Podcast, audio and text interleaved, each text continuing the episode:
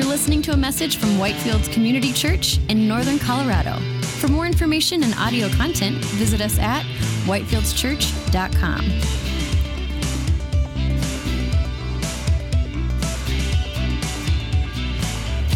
Good morning. Would you please open with me in your Bibles to the book of 1 Kings, chapter 3. Last Sunday, we began a new sermon series called Desiring the Kingdom, in which we're studying through the books of 1st and 2nd Kings. And in these books, we are looking at a time period in the history of Israel that was very significant. Uh, it actually begins with their golden age, and we're going to see their, their society, their kingdom decline to the point where they end up in exile uh, by the end of these books. It's 400 years of history of the nation of Israel.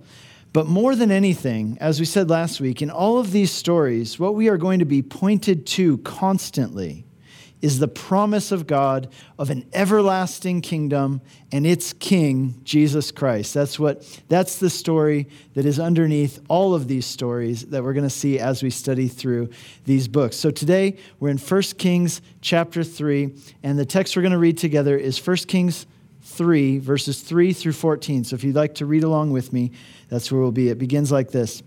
Solomon loved the Lord, walking in the statutes of David his father only he sacrificed and made offerings at the high places. And the king went to Gibeon to sacrifice there, for that was the great high place. Solomon used to offer a thousand burnt offerings on that altar. At Gibeon, the Lord appeared to Solomon in a dream by night, and God said, Ask what I shall give you. And Solomon said, You have shown great and steadfast love to your servant David, my father, because he walked before you in, in faithfulness, in righteousness, and in uprightness of heart toward you. And you have kept for him this great and steadfast love, and have given him a son to sit on his throne this day. And now, O Lord my God, you have made your servant king in place of David my father. Although I am but a little child, I did not I do not know how to go out or come in. And your servant is in the midst of your people whom you have chosen, a great people, too many to be numbered or counted for multitude.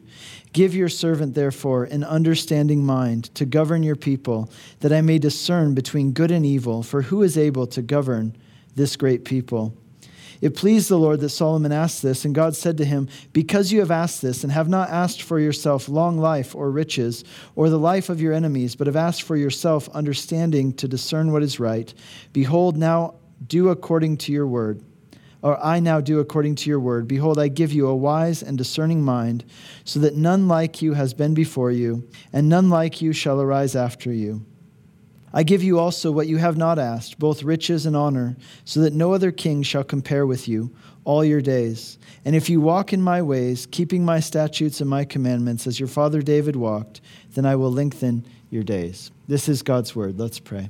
Lord, we thank you for your word. And as we study it, Lord, we need understanding. Just as Solomon asked, Lord, would you enlighten our eyes? Would you give us listening hearts and understanding minds, Lord, that we might see in your word beautiful things and apply them to our lives, we ask. Thank you, Jesus. You are the wisdom of God given to us. And so we turn to you now and ask that you teach us and that we would receive everything you have for us in this passage. And we pray that in Jesus' name. Amen.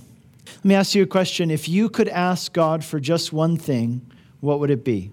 If God said, Ask anything you want and it'll be yours, what would you ask? Would you ask for money? Would you ask for success? Would you ask for friendship? Maybe you would ask for physical health, or maybe it's something for somebody you know and love that you would ask for God to do for you or do for them. Solomon was presented with this great question from God, this offer from God for anything he wanted. And the response that Solomon gave was something that impressed God and pleased God. See, Solomon asked not for money or power, not for health or wealth. Solomon asked for wisdom. Solomon realized that this was something that he lacked, something that he needed from God. And he had the humility to admit his need and ask God to fill up what he lacked and meet the need that he had. As we look at this story, all of us, like Solomon, we have many needs that only God can meet. And in reality, Solomon's desire for God's wisdom was actually something bigger. This is what we're going to see. It was something bigger than just the need to know how to respond in certain situations. It was actually the desire for something bigger than Solomon himself probably realized at the time. You see, we all need the wisdom of God, not only to make right decisions in life, we also need the wisdom of God in order to save us. I'll explain what I mean by that. You see, the wisdom of God, which Solomon desired and which all of us need, the wisdom of God was made manifest in a person who walked this earth. That's what we're going to see as we go on. The title of today's message is Wisdom from God. And there are three key elements to this story that we're going to see as we go through this passage in 1 Kings chapter 3. The three key elements are number one, a divided heart. A divided heart. The second one is a noble request. And thirdly, we're going to see the response of God.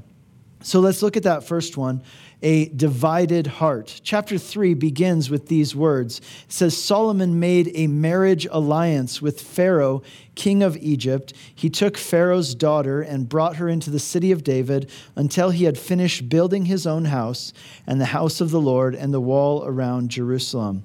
Okay, so marriage between royal families was a common practice in the ancient world, as well as in the Middle Ages, and even up to this present day. I, uh, you know, I learned something watching The Crown on Netflix, and that is that Queen Elizabeth of England is married to Prince Philip, who is a prince of Greece, right? And so this is still something that goes on to these days. And in, in many ways, this isn't just a matter of royals wanting to only associate with people of their same class and stature. Uh, a big part of it, especially in the past, was that these marriages were really marriages about political alliances. They were ways that people made treaties and political alliances. You see, if Pharaoh's daughter's married to the king of Israel, you know, they have dinner together, they have the, the grandkids in common, right? And so they're much more likely to get along and have peace and work together between their nations. But here's the thing you need to see in all of this uh, it doesn't immediately appear, you kind of have to look around, and that's this. This was not Solomon's first marriage. Now, if you just read here in 1 Kings chapter 3, it, it appears like, okay, and so Solomon got married, and this was his first marriage. No, we know this wasn't his first marriage because in 1 Kings chapter 14, later on, it tells us that Solomon's son Rehoboam was 41 years old when he took the throne. And 1 Kings 11 tells us that Solomon reigned for 40 years. So you do the math, and what that means is that Rehoboam, Solomon's son, was one year old at the time when Solomon took the throne, and he was born. It tells us his mom's name later on. It tells that her name was Naamah the Ammonitess. Okay, so this marriage to the, to the daughter of Pharaoh, this was in reality Solomon's second and perhaps even his third or fourth marriage. We can't know for sure. There's some theories, by the way, if you've read the Song of Solomon, that that is actually the story of Solomon's first marriage to a woman from Jerusalem. Now, again, we don't know, and, it's really hard to keep track of, but the, we do know this that before it's all said and done, Solomon is going to marry a lot more people than just these guys, right? Now, now remember, the Bible is in a way reporting the news, right? It's not, it's not telling us that God was okay with or God condoned this practice of Solomon having multiple wives. In fact, he certainly didn't, and we will talk about that as we go on in this story. But these multiple marriages of Solomon the thing we need to see today is specifically this specifically as marriages to pagan women. These are something that is going to lead to great spiritual disaster in his life. Later on in the book of Nehemiah, Nehemiah will speak to the people that he's leading and he'll say, he'll warn them not to follow in the error of King Solomon, who, though he was a great king, fell into error. Why? Because he married pagan women who did not share his faith, did not share his devotion to God. In fact, 1 Kings chapter 11 tells us very clearly it says this Solomon had many foreign wives from the nations of which the Lord had said to the people of Israel, You shall not enter into marriage with them, neither shall they with you, for surely they will turn your heart away from God to their gods. And it says then Solomon worshiped their gods and did what was evil in the sight of the Lord. And check this out, he did not wholly follow the Lord as David his father had done. And Solomon built altars for his foreign wives, and he made offerings and sacrifice to their gods.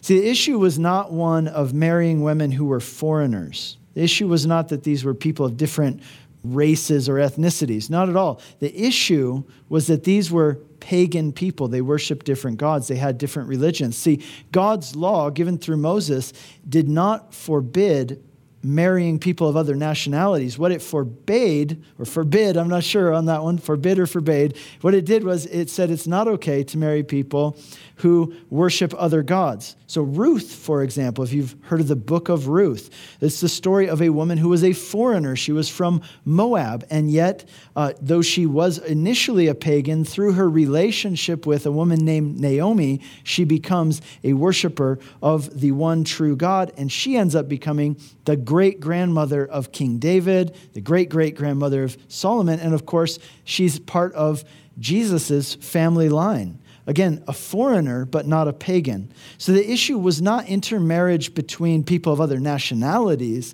The issue was intermarriage between people of different faiths. And we see the same principle carried through into the New Testament as well, where we're told that followers of Jesus should not be unequally yoked with people who are not followers of Jesus. Why, you might ask? You know, isn't that kind of arbitrary? Why does God want to control those kind of things? I mean, love is love, right?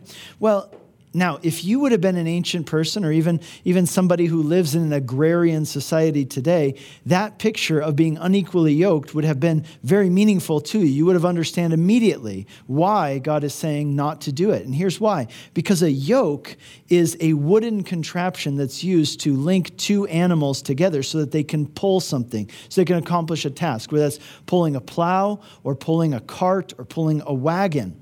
And if you were an ancient person, of course, you would immediately know that you would never yoke two different kinds of animals to each other, right? So you might yoke two donkeys or two horses or two oxen, but you wouldn't uh, mix the two. And the reason is because those animals are of different sizes and different temperaments and different strengths. And so what would happen is if you were to mix those two and have them be unequally yoked, what it would do is it would cause pain to those animals and it would make it difficult for them to move together and accomplish the task which they were given to do. And that picture of two animals being yoked together and given a task, that's a really important picture when it comes to marriage or dating or intimate relationships that we might enter into in life. And what that means is this what it reminds us of is this God has a calling and a purpose for your life. And what you do with that matters very much. And it wouldn't make any sense to bind yourself, to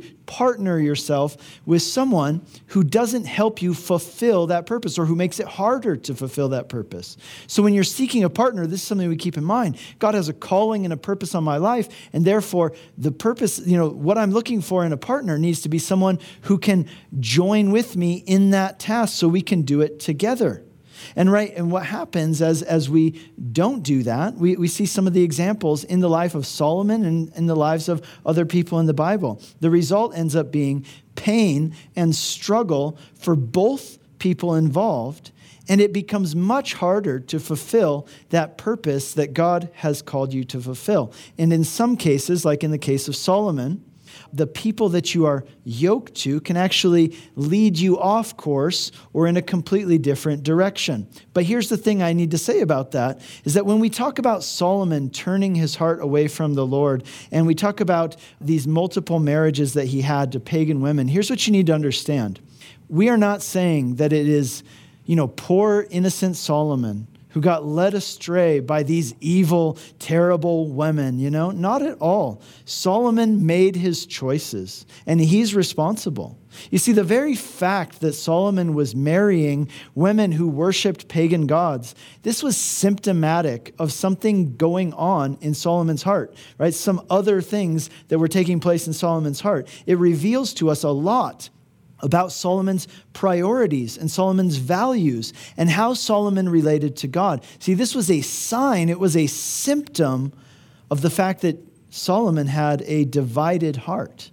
And that's exactly what this passage wants us to see about him. Look at what it says in verse 3 Solomon loved the Lord, walking in the statutes of David his father, except, or some translations say, but right? That's never good, right? Like when it says he did something really good, but, right? So it's saying that was good, but there was something that wasn't good. But it says he, he sacrificed at the high places, but he married these women who were pagans. You see, this verse is giving us an assessment of Solomon. Generally, he loved the Lord and walked with God, but he also did some stuff that was out of bounds, and he knew it was out of bounds. He knew that this is coloring outside the lines, that God had told him, don't do these things, but he did them anyway. And this is important because if you remember back to chapter 2, which we looked at last week, before David died, he told his son Solomon, he told him, I want you to walk with God faithfully. And he says, I want you to walk with God with all your heart and with all your soul, and I want you to hold fast to the word of God. That was in 1 Kings chapter 2, verses 1 through 4. But what we see here in the opening verses of chapter 3 is that Solomon is not doing that. You see, on the one hand, Solomon genuinely does love the Lord, but on the other hand, his heart is divided. See, whereas David was a man after God's own heart, Solomon was a man with a divided heart. That's the difference between these two. Solomon did love the Lord, but he had kind of one foot in and one foot out at the same time. Solomon loves God, but he also uh, picks and chooses when it comes to following God and obeying God in different areas of his life. The fact that he married pagan women is a sign that he isn't fully devoted to God, that his priorities are out of whack. And living with them in marriage, it isn't the thing itself which ruined him. No, it just exacerbated what was already going on within him and, and brought it to a head. You see, it only encouraged and strengthened that part of his divided heart that wasn't given over to God. In Paul's letter to the Ephesians, Paul tells them this. He says, Do not give the devil a foothold. Now, I know some of you guys are rock climbers and you know all about footholds. In a way, footholds are more important than handholds. And so we get this picture that, that it's painting, this text, which says, Don't give the devil a foothold. What's the picture? It's this picture of, of, right, that there's an enemy of your soul, the devil, who wants to conquer you. Imagine it like a fortress wall surrounding a city. And what's he doing? He's trying to scale the fortress wall and get over it. And of course, it says, Don't give him a foothold. Don't give him an opening. Don't give him an opportunity to settle in and take hold and get established in some area of your life. Because here's the thing here's the thing, guys. All of us are a little bit like Solomon eh, eh, to d- different degrees, right? You and me both. We all have divided hearts to one degree or another. I'm not up here saying, hey, you should check your heart to see if it's divided, unlike me. No, I'm telling you, all of us, to some degree or another, we have divided hearts. And that's why it's so important that we surround ourselves with rhythms and practices and people who will strengthen those parts of our heart that love the Lord and want to follow in his ways, rather than surrounding ourselves with people and practices and rhythms in our lives that will strengthen the parts of our hearts that that lean towards other things. You see, imagine it like this. Your divided heart is almost like this. Imagine that there are two lion cubs, right? You've got two lion cubs. One represents the part of your heart that loves the Lord and desires to walk with him. The other one represents the part of your heart which desires to, to do other things, right? Paul refers to this as the flesh. And every day, multiple times a day, you get to choose which of these lion cubs you're going to feed. And whichever one you feed, right, on the other hand, you're starving the other one. So you're, you're always feeding one and starving the other. Well, over time, the one you feed is going to get stronger and bigger and more powerful. And the one that you starve is going to get weaker and smaller. And so the question for you is this which one are you going to feed and which one are you going to starve? Paul the Apostle talks about this in terms of sowing seeds, sowing to the flesh or sowing to the spirit. He says, if you sow to the flesh, you will reap destruction. If you sow to the spirit, you will reap eternal life right? Imagine it's the, the two lion cubs, right? You're feeding one and you're starving the other. What are you going to do? You make this choice multiple times a day. But here's the thing you need to know, and we see it here in the life of Solomon. If you choose to feed that part of your heart that is wayward, that, that loves those things that are not the things of God, right? Feeding the flesh, so to say, then one day what's going to happen is that lion cub of your flesh that it, it will get big enough and one day it will turn on you and it will devour you. in the book of Genesis, God himself uses this same analogy, basically. Here's what he says He's talking to Cain. You remember the story of Cain and Abel. They were the two sons of Adam and Eve.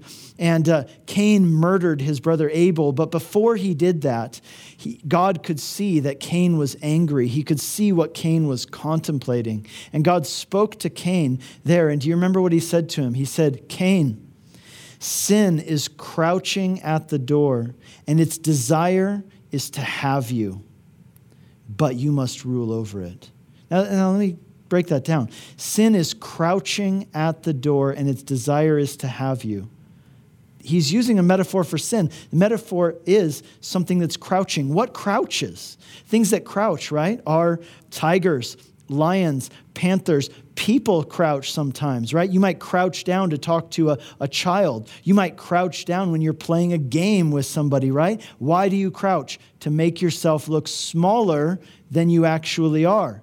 To make yourself look less innocent, right? You crouch down to speak to a child. Why? To make yourself not look so intimidating. Now, what is he saying about sin? This is what sin is like the danger, the insidiousness of sin is that it presents itself as something that's not that big of a deal, something that's not that dangerous, something that's not that intimidating, something that you can handle. But as it's crouching down, what is it doing? It's preparing for its attack. You see, the way sin and compromise present themselves in your life is this they present themselves as something innocent, something that's not that big of a deal. You say, Yeah, maybe I shouldn't be doing that thing, but it's not that big of a deal. I can handle it, I've got it under control.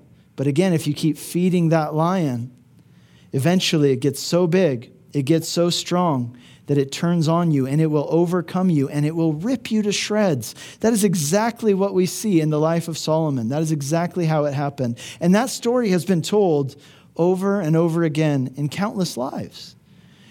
Guys, all of us, we have crouching sins. Do you know what the crouching sins are in your life? I'll tell you a good way to recognize them. Usually, the crouching sins in your life, the ones that are perhaps the most dangerous, are the ones which you know are wrong, and yet you make excuses for them because you say it's not that big of a deal.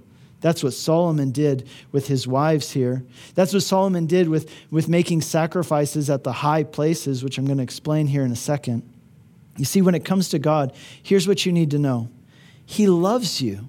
He absolutely loves you. You see, I talk to some people, and it's as if they think that God is like a, a, a, kind of cosmic control freak, right? Like he's insecure and he has nothing better to do than just dish out arbitrary commands. But I want you to know that's not at all the case. Not at all, right? Even when it describes the law in the Old Testament, it says, These laws which are for your good always, right? In other words, God is a father, a loving father, and he's been around a while. He knows some stuff, and he knows what's best for you, and he absolutely loves you. He wants what's best for you. He doesn't want to see you suffering unnecessarily. He wants to see you joyful and thriving. So here's what we see throughout the Bible. We see it in the life of Solomon and, and elsewhere as well. You could put it this way Holiness leads to happiness. Holiness leads to happiness, but sin leads to pain, heartache, sorrow, and ultimately death. We are going to see that play out in the life of Solomon. See, what we have here, we're seeing now in seed form what is going to take root in Solomon's life and is going to come to full flower, and that flower is not going to be good. You see, all of us have a divided heart to one degree or another. All of us have crouching sins in our lives. And the question is will you feed them or will you starve them? Will you give Satan a foothold in your life, a way to get established, right? An opening, an in? Or will you surround yourself with people and practices and rhythms which will help to build and strengthen the parts of your heart? Which love the Lord and desire to walk in his ways. You know, that, that's why we encourage you guys. Rhythms are so important. Community groups, taking communion, being at church, right? Because what are you doing? As you do these things, you're training your heart. You are training your heart to love certain things and starve other things. You're feeding and starving when you do these practices. Augustine, St. Augustine, he had this thing where he said, you know, most of us, the sins in our lives, the idolatries, the way that we walk away from God, it, it isn't usually conscious. Like we don't just sit down and make a conscious decision. I'm going to go apostate today, right? No. He says we walk into them one step at a time. Therefore, the way to walk out of those things is one step at a time through rhythms, through, through surrounding ourselves, through forming ourselves into certain kinds of people, through practices. And so that's why we are always encouraging you guys. And I want to encourage you now is a perfect time to join a community group. If you haven't done so yet, we want you to contact us and let us know. We'll get you in a group. They're starting up right now. But here's the point even at this early stage in his time as king, Solomon was a man with a divided heart what we're seeing here are the seeds of something that's going to come into full flower later in Solomon's life, and it will destroy him. Ultimately, it will lead to the destruction of, of Israel. And, and this is meant to be a warning for us, right? So that we can deal with the crouching sins in our lives before it's too late. The second area where we see Solomon's divided heart is in regard to what are called the high places, making sacrifices in the high places. Now, just to make it really simple for you, the, the deal with the high places is this they were unregulated places of worship. They were altars that were set up, and, and you could think of them as like public altars where people came to make sacrifices to whatever gods they worshiped. So if you were an Israelite, you would go to one of these public altars and you would make a sacrifice to Yahweh but the next guy in line behind you, he, he's going to use that same altar to make a sacrifice to whatever pagan god he worships. And this was, this was forbidden, by the way, in the law of Moses. It was allowed to have certain altars, but they had to be regulated and they could never be used for pagan practice. Now, there was a great high place in Gibeon. We read about that in just a minute here. And that is where the tabernacle was located. Now, later on, when the temple is built, all of the high places, including the regulated ones, like the ones at Shiloh and the one at Gilgal and Hebron, they are going to be shut down, and all of the worship of Israel is going to be centralized into the temple. But the problem with Solomon is not that he's going to the regulated high places, right, the, the specific ones, it's that he was going to these kind of public altars, which were used for mixed purposes, for worshiping God and worshiping pagan idols. And the reason that was wrong is because God had said, no, don't do that. Don't mix those things ever. And yet Solomon did it anyway. So again, this is an issue of Solomon having a compromised and a divided heart. And you can imagine it probably started with some kind of excuse, like saying, well, you know, I'm still worshiping God, so it's not that big of a deal. But again, the, the point is, Solomon is not following God fully. He's making excuses, blurring the lines, coloring outside the lines. And again, sin is like this crouching tiger that presents itself as something innocent, something you don't need to worry about, something that's not as dangerous as it truly is. But as you keep feeding it, as you keep making excuses, eventually what happens is that it grows and it will overcome you and it will devour you. And that is what we're going to see happen, sadly, in the life of Solomon. We see the seeds of it here right at the beginning of his reign as king. So we see this next section we see here is a noble request, a noble request. It says in verse 4, Solomon went up to Gibeon, where there was the great high place. And the reason it's called the great high place is because at this time, Gibeon was the place where the tabernacle was located. So, the tabernacle, if you're not familiar with that term, before the temple was built, for 500 years, the worship of Israel was centered in this big tent called the tabernacle. And they took it with them as they traveled through the wilderness and into the promised land, and they set it up at different places.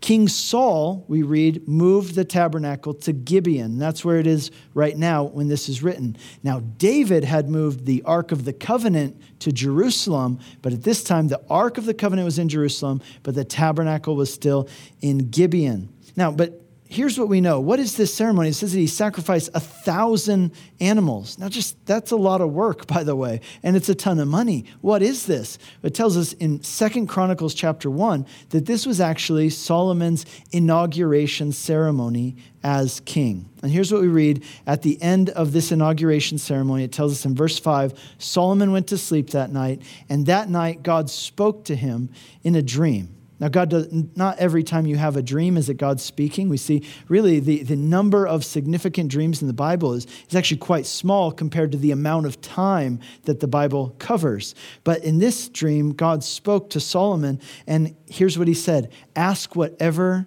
you want, and I'll give it to you.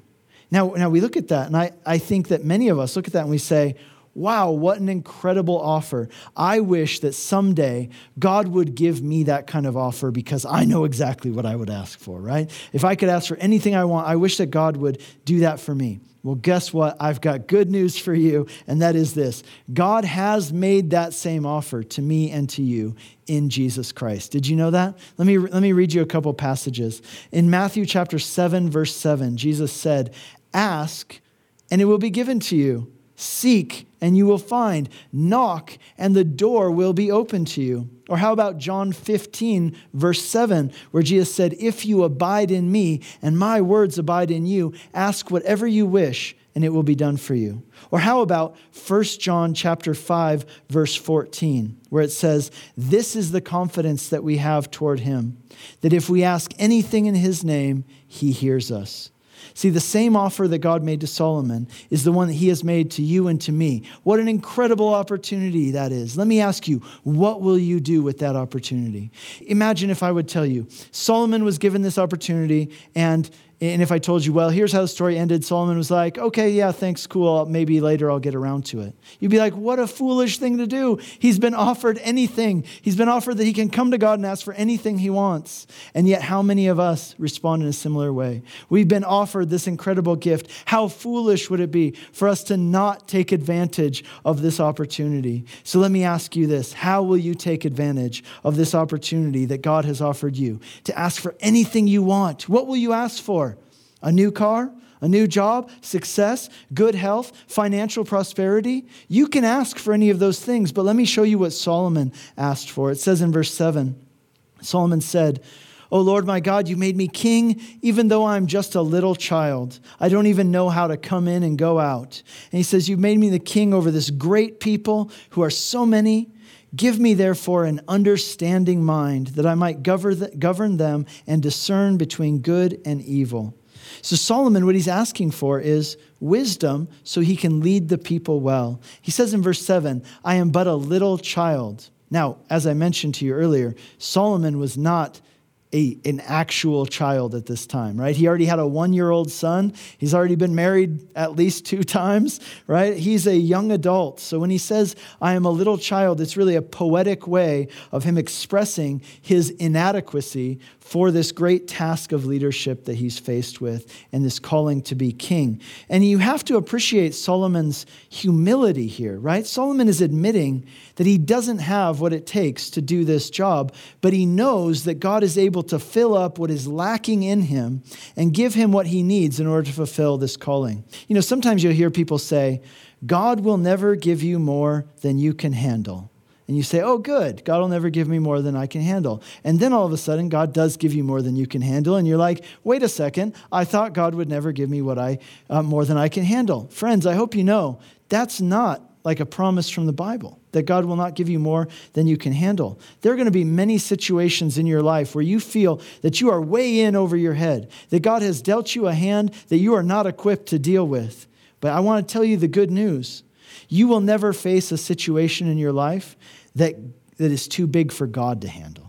You will never face a situation in your life that is too big for God to handle. And God's promise to you is not that He won't ever give you something you can't handle. His promise to you is this that if you take His hand and walk with Him, then no matter what challenges you face, He will be with you and He will give you the strength to walk through even the most difficult situations with Him.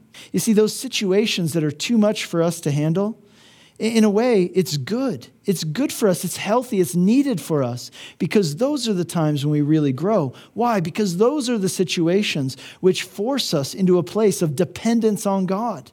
They force us into a place of seeking Him for guidance and help and provision. Those are the situations that drive us to God and make us cling to Him. And it's because God loves you, in fact.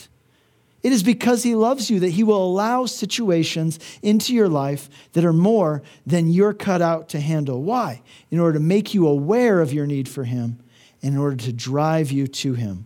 Solomon realized here that he didn't have what it took to fulfill this task, so he asked God for wisdom. In fact, what he asked for, literally, he says, Give your servant an understanding mind.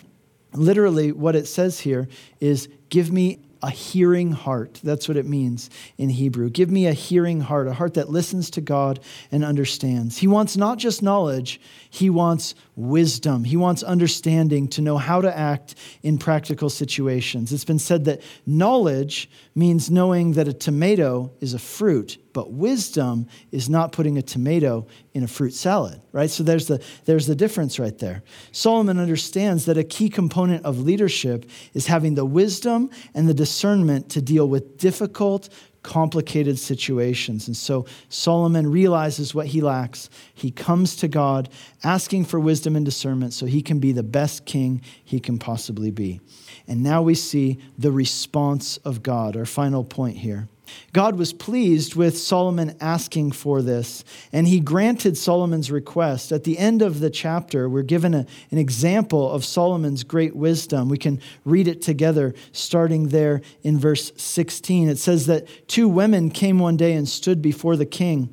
And the one woman said, O Lord, this woman and I, we live in the same house, and I gave birth to a child while she was in the house. And on the third day after I gave birth, this woman also gave birth, right? So two babies. She says, We were alone. No one was in the house with us. Only the two of us were there. And this woman's son died in the night because she lay on him. So she arose at midnight, took my son from beside me while your servant slept, and laid him at her breast, and laid her dead son at my breast. When I rose in the morning to nurse my child, behold, he was dead. But when I looked at him closely, I realized um, that he was not the child I had born. But the other woman said, No, the child is mine. The dead child is yours. The first said, No, the dead child's yours. The living child is mine. Thus they spoke before the king. So it's one person's word against the other. How can you possibly know? The king said, this one says, My son is alive and your son is dead. The other one says, No, your son is dead. My son is the living one. And the king said, Bring me a sword. You can imagine the people. They must have been so nervous when he said, Bring me a sword. What's he going to do? And so a sword was brought to the king. The king says, Now divide the child in two and give half to one and half to the other. Simple, simple solution, right? says the one woman whose son was alive said to the king because her heart yearned for her son O my Lord, give her the living child, by no means put him to death. But the other one said, Well, he'll either be mine nor your, neither be mine nor yours, divide him. The king answered and said, Give the living child to the first woman, and by no means put him to death. She is his mother. And all Israel heard of the judgment that the king had rendered. And they stood in awe of the king because they perceived the wisdom of God was in him to do justice. So Solomon was faced with a difficult, maybe even an impossible situation to figure out. He acts wisely in a way that reveals who the true mother was because the true mother loved the child more than she loved herself. How does all of this apply to us? Well, first of all, God has not only invited us to ask for whatever we want, but He has offered us His wisdom in Jesus. In James 1, verse 5, we're told this If any of you lacks wisdom, let him ask God, who gives generously to all without reproach, and it will be given to him. So, in the situations that you face in life, I guarantee there are times when you need wisdom. Whether it's in your job, whether it's in your family, you need wisdom to navigate situations because not all situations are black and white, right? Sometimes you can't see what will be the long term repercussions of going in one direction versus another. And so, we need God's divine wisdom. And the good news is that the same offer that was made to Solomon has been made to us as well in Jesus. In order to receive it, what do we need to do? We need to humbly ask and admit that we need help. But what I really want to talk to you about today is this. You know, there's a greater, there's a more important application to all of this than just the fact that God offers us wisdom, which alone is great. But guys, check this out. In the Gospel of Luke, chapter 11, verse 31, Jesus said something incredible.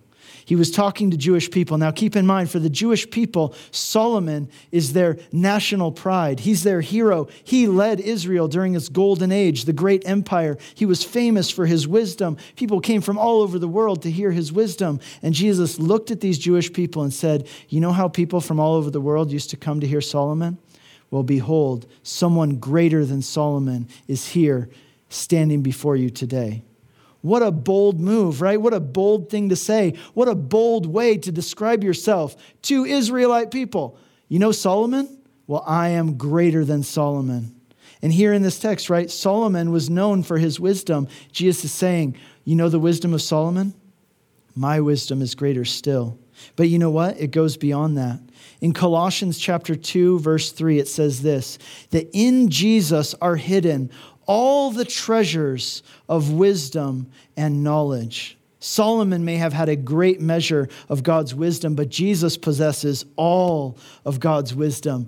But that's not all. There's more, guys in 1 Corinthians chapter 1 verse 24, Paul is contrasting the wisdom of this world, which is not really wisdom, and the wisdom of God, which sometimes seems like foolishness to the world. And he concludes that section by describing Jesus in this way. He says that God has given us Jesus, who is the power of God and the wisdom of God. Jesus is the wisdom of God made manifest, personified with feet on. The wisdom of God made manifest for us. And you say, oh, cool, okay, cool, right? Like, I get it. Like, Jesus was smart and he knew lots of stuff, right? No, no, no. It's much bigger and much better than that. Let me explain. In the book of Proverbs, it describes, it's a book all about wisdom, right? But it describes wisdom in several parts as a person a person who speaks and calls out, but not just a person who speaks. In Proverbs chapter 8, go ahead and read it. It says this that this wisdom of God that is personified, it's a person who existed before the world was created. And it is through this person, wisdom, that those things that are created were created. And this person, wisdom, cries out to people in the streets to forsake folly, to turn to him and be saved. In fact, listen to what it says in Proverbs 8, verses 35 and 36. Whoever finds me finds life and obtains favor from the Lord, but he who fails to find me injures himself, and all who hate me love death. The Gospel of John begins with these words in the beginning was the Word, and the Word was with God, and the Word was God. He was in the beginning with God, and all things were made through him, and without him, nothing was made that was made. Sounds a lot like Proverbs chapter 8, doesn't it? It is, and here's why. That word that's translated word, you'll notice in your Bibles, it's capitalized. Why? Here's why. Because for the Greeks, that word in Greek is the word logos. And logos for the Greeks meant something more than just a word on a page. No, the idea of logos was this idea of the wisdom behind the universe. Some people in our day and age, right, they call it a higher power. So, what is he saying? He's saying, hey, you know how you guys believe that there's a higher power, that there's some kind of force behind the universe, some kind of wisdom that holds the universe together and created everything? Well, I'm here to tell you today that wisdom is a person. That wisdom is God, and that wisdom is a person named Jesus Christ. He came to this earth. He is the wisdom of God, the wisdom that created the world, the wisdom that sustains your life. And he says in verse 12 that that wisdom, Jesus, he came to us. The wisdom of God came to us. His name is Jesus. And to all who receive him, who believe on his name, he gave them the right to be called the children of God. You see, friends, just like Solomon realized that there was something that he lacked, there was something that he needed from God. He had the humility to admit his need and to ask God to fill up what was lacking in him and meet the need that he had. We too have a need for God's wisdom. In fact, we need his wisdom for something more than just making the right decisions at work and at home. We need the wisdom of God, the wisdom that created the world, the wisdom of God that saves fools from their folly. We need the wisdom of God that, like the baby in this story, right, that saves us from being handed over to Satan and facing the sword of judgment. We need the wisdom of God that can save us from the crouching sins in our lives because of our divided hearts.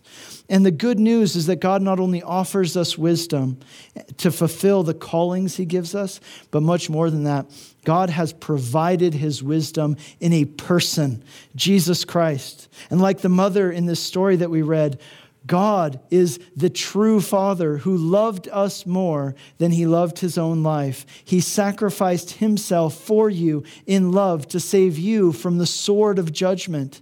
See, Jesus Christ is the wisdom of God made manifest, the wisdom that created the world, the wisdom that can save your soul and make you a child of God. And he is calling out to you today, inviting you to come to him. And so may you and I May we, like Solomon, recognize our desperate need for God's wisdom. And may we have the humility to come to Him and receive this gift, the wisdom of God made manifest for us in a person, Jesus Christ, who gave His life for us so that we could become sons and daughters of God. Amen? Please bow your heads with me and let's pray. Lord, we, like Solomon, recognize that we need your wisdom. Lord, we need ultimately your wisdom, not just to know the right things to do, we need that too. But Lord, we need your wisdom to save us, to save us from the folly of our crouching sins. Lord, to save us from destruction and death. Lord, thank you that the same wisdom of God that created the world, the same wisdom of God that uh, sustains our lives, Lord, you have come to us because you loved us. You've come to us to save us. So, Lord, we need that wisdom in every way. Lord, we ask that you would come into our lives. We humble ourselves before you, admit our need for you. Lord, thank you for what you have done on the cross. Thank you that you have given yourself for us to save us from the sword of judgment by taking it yourself. We humbly accept and receive by faith that gift of the gospel. And we ask that as we go forth from this moment, Lord, help us to live in light of this radical truth by your wisdom for your glory. We pray in Jesus' name. Amen. You've been listening to a message from Whitefields Community Church in Northern Colorado. For more information and audio content, visit us at whitefieldschurch.com.